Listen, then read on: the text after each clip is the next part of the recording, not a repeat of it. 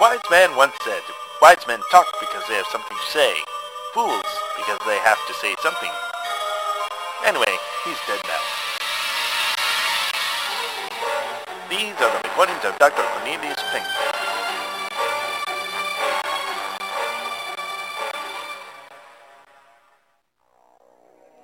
As part of my fitness regimen, I've decided to take up the sport of hockey. It's been many a mile since I've picked up a hockey stick, but I have done some skating in the past couple of years, so I wasn't coming at it from a dead start. There's a league of sorts, for men of my age in town. I signed up to give it a whirl. They assured me that the league is purely for fun, not competitive at all, and that many who play are on skates for the first time in their lives. Perfect! Except, they handed me a rule book that I had to swear to read before I played my first game. Perhaps you can hear me leafing through the pages as I speak. I'm not sure how sensitive this recording device is. I have to say, some of these rules are real head-scratchers. Here are just a small selection of the rules I must abide by in order to play. Each team shall only have six players on the ice at one time. If the puck screams, players are to ignore it at all costs. Fighting is strictly prohibited, unless you hear a gong, in which case weapons will be issued to all players in the sense of fairness. Never ask if the nets are made from human skin. Referees are to be obeyed at all times, unless they order you to kiss them, in which case you are to skate as fast as possible in the opposite direction. If, in your flight, you feel something like tentacles plucking at the back of your jersey, you are to ignore this sensation and say out loud, it's just the wind. My goodness, but that's a lot to remember. But it does sound like I'll be getting quite the physical Goodbye, winter fat.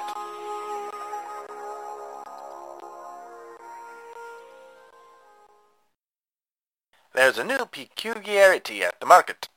Quickly frozen foods. Apparently freezing food at increased speeds will help keep them fresh for longer periods of time. As a medical professional, it makes me wonder, what else can be kept fresh if we freeze it fast enough? Could we somehow flash freeze a person mangled by a car accident, preserving them so that we could surgically repair the various affected areas in the proper order? Could we preserve someone dying from a disease we cannot currently cure? Perhaps we could freeze criminals until we have enough knowledge for us to sculpt their brains into those of more positive contributing members of society. Oh! Strawberries! I want to try it with strawberries. Speaking of new inventions, I received an audiometer at the office last week. While I am suspicious of applying electronic devices to patients, Miss Commonprance was eager to set it up and give it a whirl, so whirl we did. The audiometer is a panel and a set of headphones contained within a practical green box. The headphones are placed upon the ears of the patient, and then they are asked to respond when I send them tones of frequencies varying from 500 to 4000 hertz, and at ranges between 25 to 60 decibels. If someone can hear the tones at 25 decibels, they have splendid hearing and all is well. If they require 60 decibels to hear the same tones, then things are not looking, or sounding, ha ha, too good, and they are likely suffering from hearing loss. We tried the device out on Mr. Huckle, a fellow who has worked around construction sites all his life and has complained of having some hearing problems as a result. He seemed to enjoy the process of having Miss Commonprance affix the phones to his ears. After that, I tested his hearing at their various hertz and decibel positions. It's certainly much more efficient than the old-fashioned tests, which basically involved me leaning forward and shouting, Hey, bud, can you hear me? How about now? Halfway through the procedure, Mr. Huckle started to ask who was speaking. Puzzled, I told him it was Miss Commonprance and myself. He frowned and said, no, the other voices. After the procedure was over, Mr. Huckle became quite agitated, slapping at his ears and saying things like, make them stop. They command me. And no, I won't, I won't do it. That's terrible. I'm a good man. You can't make me. Puzzling, of course, and a bit worrisome. But I can say that, according to the new contraption, Mr. Huckle's hearing is aces so I considered that a win.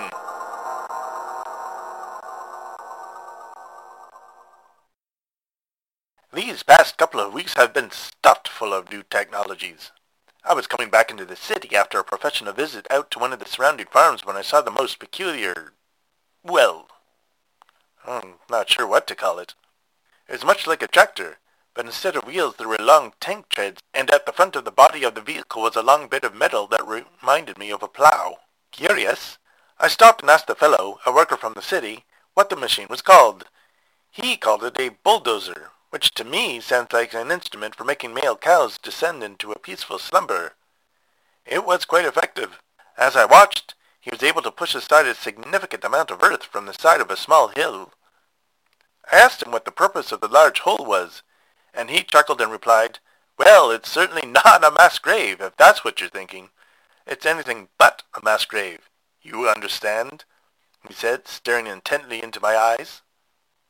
I haven't been able to stop thinking about it since.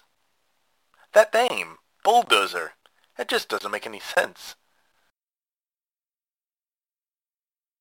I escorted Miss Weedamoo to the library today. We raised quite a few eyebrows on account that few had seen a white man with a native woman on his arm. So be it. We doctors are allowed our eccentricities, as long as we keep healing the locals. As usual, the stone lion things outside the library's entrance snarled at me. I don't know what their problem is.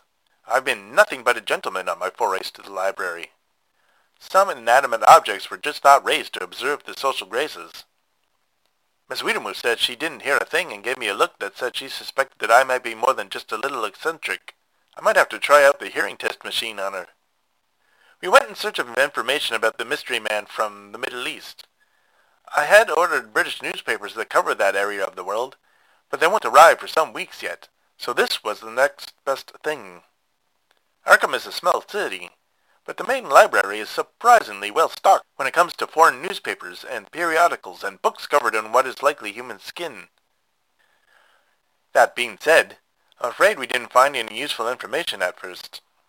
There were five different newspapers in English and two in French, with sections about the Middle East, but upon perusing them, we found that they had been heavily redacted.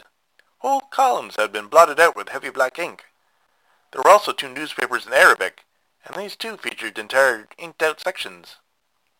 We were just about to give up when Miss Weedamoo spotted a picture in one of the Arabic papers.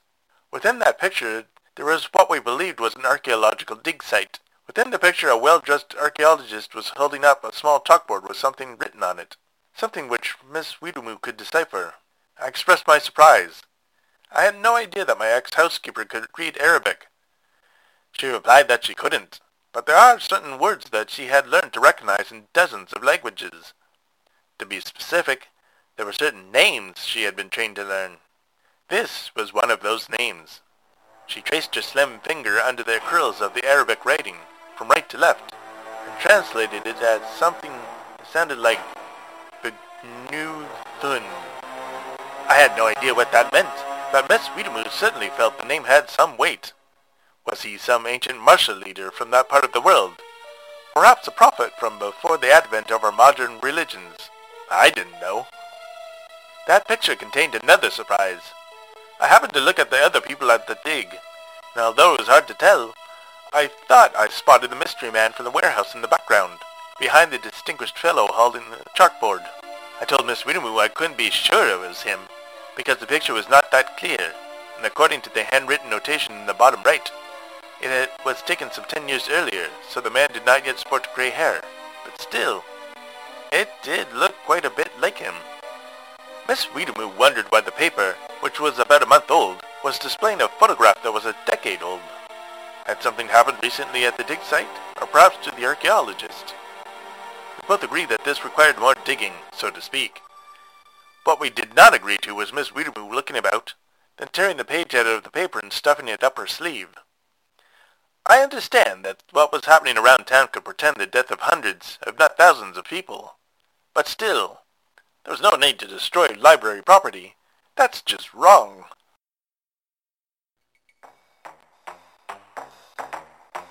For the first time ever, Miss Commonprance was not her usual cheerful self about the office.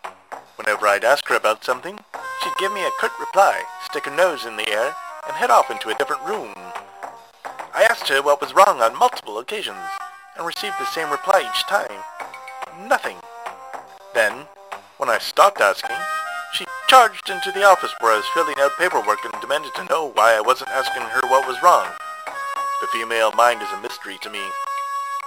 It turns out that Miss Commonprance learned that I had been seen, arm in arm, with Miss Weedamoo. I explained that Miss Weedamoo had been injured, and I required a trip to the library to expand her knowledge on a certain subject.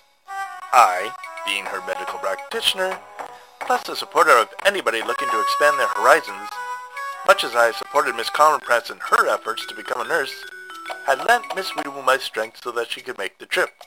Miss Commonprance softened after that, and had the good grace to seem abashed. She said she was sorry for being such a dumb Dora, but I couldn't really blame her because it was well known that Miss Weedamoo was the deepest dish in town. And since Miss Commonprance and I were now seeing each other socially, she had to make sure no lookers were turning my head.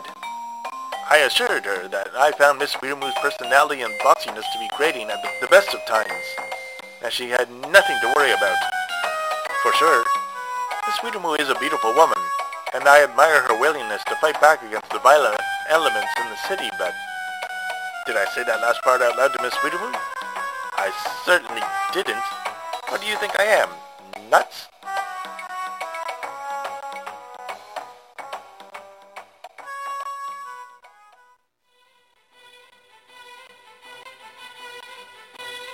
I have updated you on my goings-on, but how about you, dear listeners? Any woman troubles in your life? Have you been an accomplice in defiling library property? Have you managed to piece together a mystery with its possible origins in an archaeological site from half a world away and over 10 years ago? If your answer is yes to any of these questions, how did you manage? I could use all the help I can get.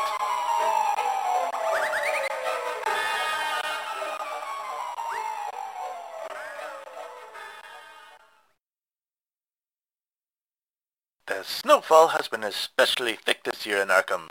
It has always snowed heavily here, but this year is something else.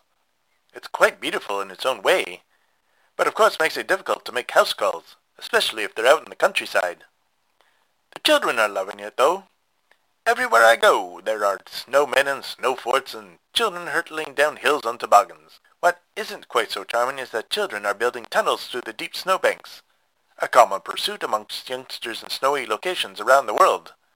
However, when I was growing up in Canada, none of our tunnels emitted growling voices proclaiming the coming of a lord of blizzards. I wish the kids would just stick to snowball fights.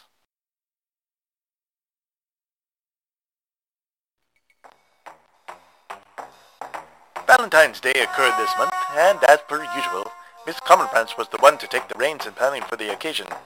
I've never met a woman like her, who knows what she wants and puts her nose to the grindstone to make sure she gets it. We ended up going to yet another speakeasy. Arkham seems absolutely infested with them. We had a gay old time dancing and quenching our thirst with champagne. Everything was swimming right along with the current. But then we hit the gambling tables. This speakeasy was an upscale affair.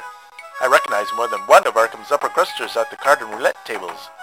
Apparently more than one of them recognized Miss Commonprance too, and it turned out she was a known entity amongst the heavy gamblers of the town. I'm not much for games of chance. However, I did pick up some basic knowledge of poker back during the war, when we played with tired old cards in order to stay awake during our long hours at sentry duty. So I stuck to the low-bid poker table, and I broke just about even. Miss Commonprance had left me, saying she was going to try her luck at some of the other tables. I found her in the middle of a commotion, a commotion she had created herself. She was, in short, cleaning up at roulette, a game where I have never understood the appeal. Seemed to be based on total luck, but Miss Commonprance, who had started only with a small stack of low-cost chips, she is, after all, only an office assistant, and is paying for nursing school.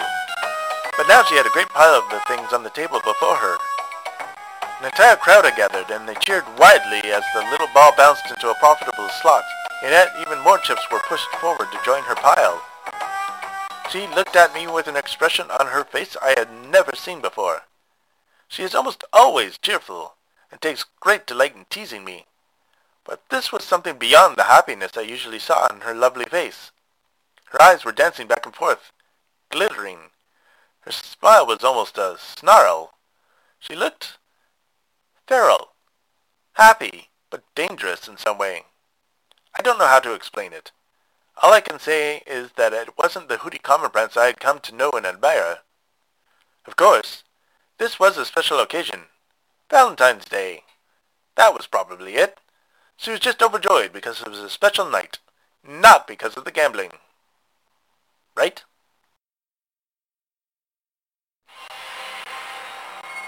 Overnight for Observation was created by Daniel Fox.